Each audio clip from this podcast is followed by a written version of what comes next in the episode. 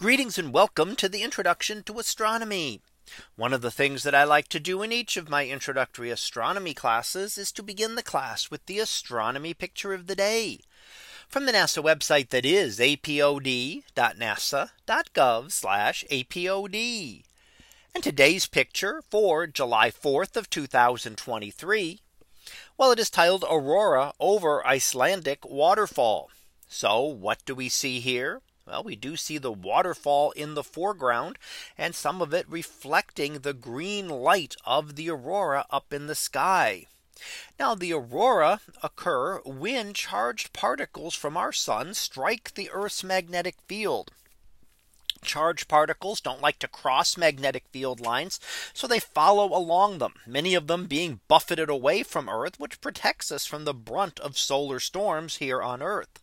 However, some of them do follow along through the poles and will strike the Earth at the magnetic poles where the magnetic field lines come into the atmosphere. They will strike atoms in the upper atmosphere and cause them to glow.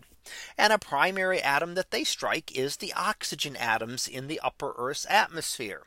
Not the oxygen molecules that we breathe, which are two oxygen atoms bounded together, but actually just individual oxygen atoms in Earth's upper atmosphere. And when they do that, we get this green glow. Now note that it is a glow of the sky. You can see stars directly through it. So it is not like a cloud. It is not blocking out all of the um, other things behind it.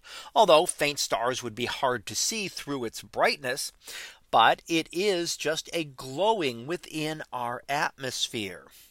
Now this occurs when the sun is active. And in fact, the storm that did this was just a few days before sending charged particles streaming towards Earth.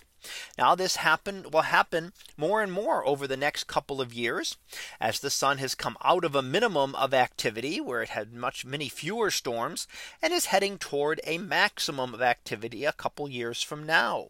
And as it does that, if, if as predicted, we get more, we will get more and more uh, solar storms, and some of those will be directed toward Earth, and we should see an increase in auroral activity.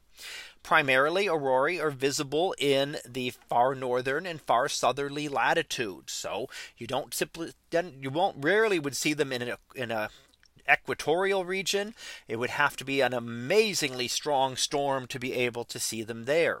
In the more temperate regions, you can see them sometimes when there is a larger storm that will deform Earth's magnetic field and allow the aurora to be visible further south. So it is a possibility as the storms get stronger and the sun gets more active that over the next few years we will be able to see far more aurora at more southerly latitudes than the Icelandic ones that we're seeing today. So that was our picture of the day for July 4th of 2023. It was titled Aurora over Icelandic waterfall. We'll be back again tomorrow for the next picture. So until then, have a great day, everyone, and I will see you in class.